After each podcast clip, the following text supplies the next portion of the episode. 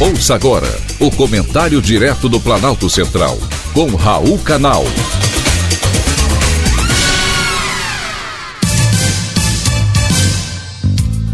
Queridos ouvintes e atentos escutantes, assunto de hoje: animais silvestres e homens. Não é de hoje que as cidades estão recebendo a visita de animais silvestres. Outro dia, deu na televisão que uma moradora de Brasília se deparou com um macaco sagui na sala de sua casa.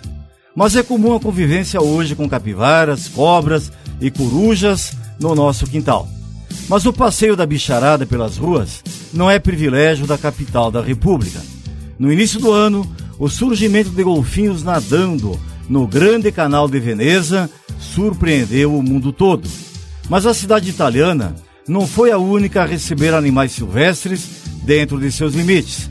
Ainda em 2020, uma coruja das neves foi vista no Central Park, em Nova York. A última vez que um avistamento do tipo ocorreu na ilha de Manhattan foi em 1890, portanto, há mais de 130 anos. E ainda em junho, uma manada de elefantes percorreu centenas de quilômetros pela China. Enquanto isso, em Santiago, no Chile, um puma surgiu caminhando pelas ruas desertas da cidade. Imagina a surpresa de alguém ao se deparar com um animal desses pela frente.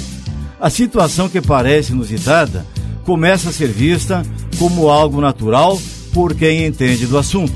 Pesquisadores do Instituto do Estuário de São Francisco, nos Estados Unidos, chamam de falácia dos desertos biológicos as áreas urbanas arrasadas pela biodiversidade que exerce um importante papel na conservação de várias espécies.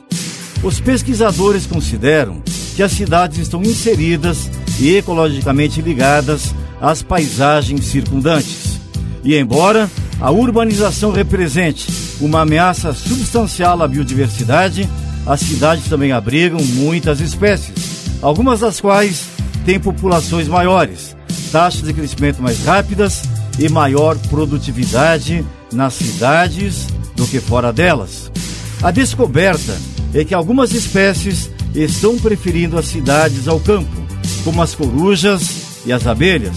Um dos motivos de algumas espécies de animais preferirem a cidade são as temperaturas mais elevadas e a facilidade de encontrar alimentos. Foi um privilégio ter conversado com você.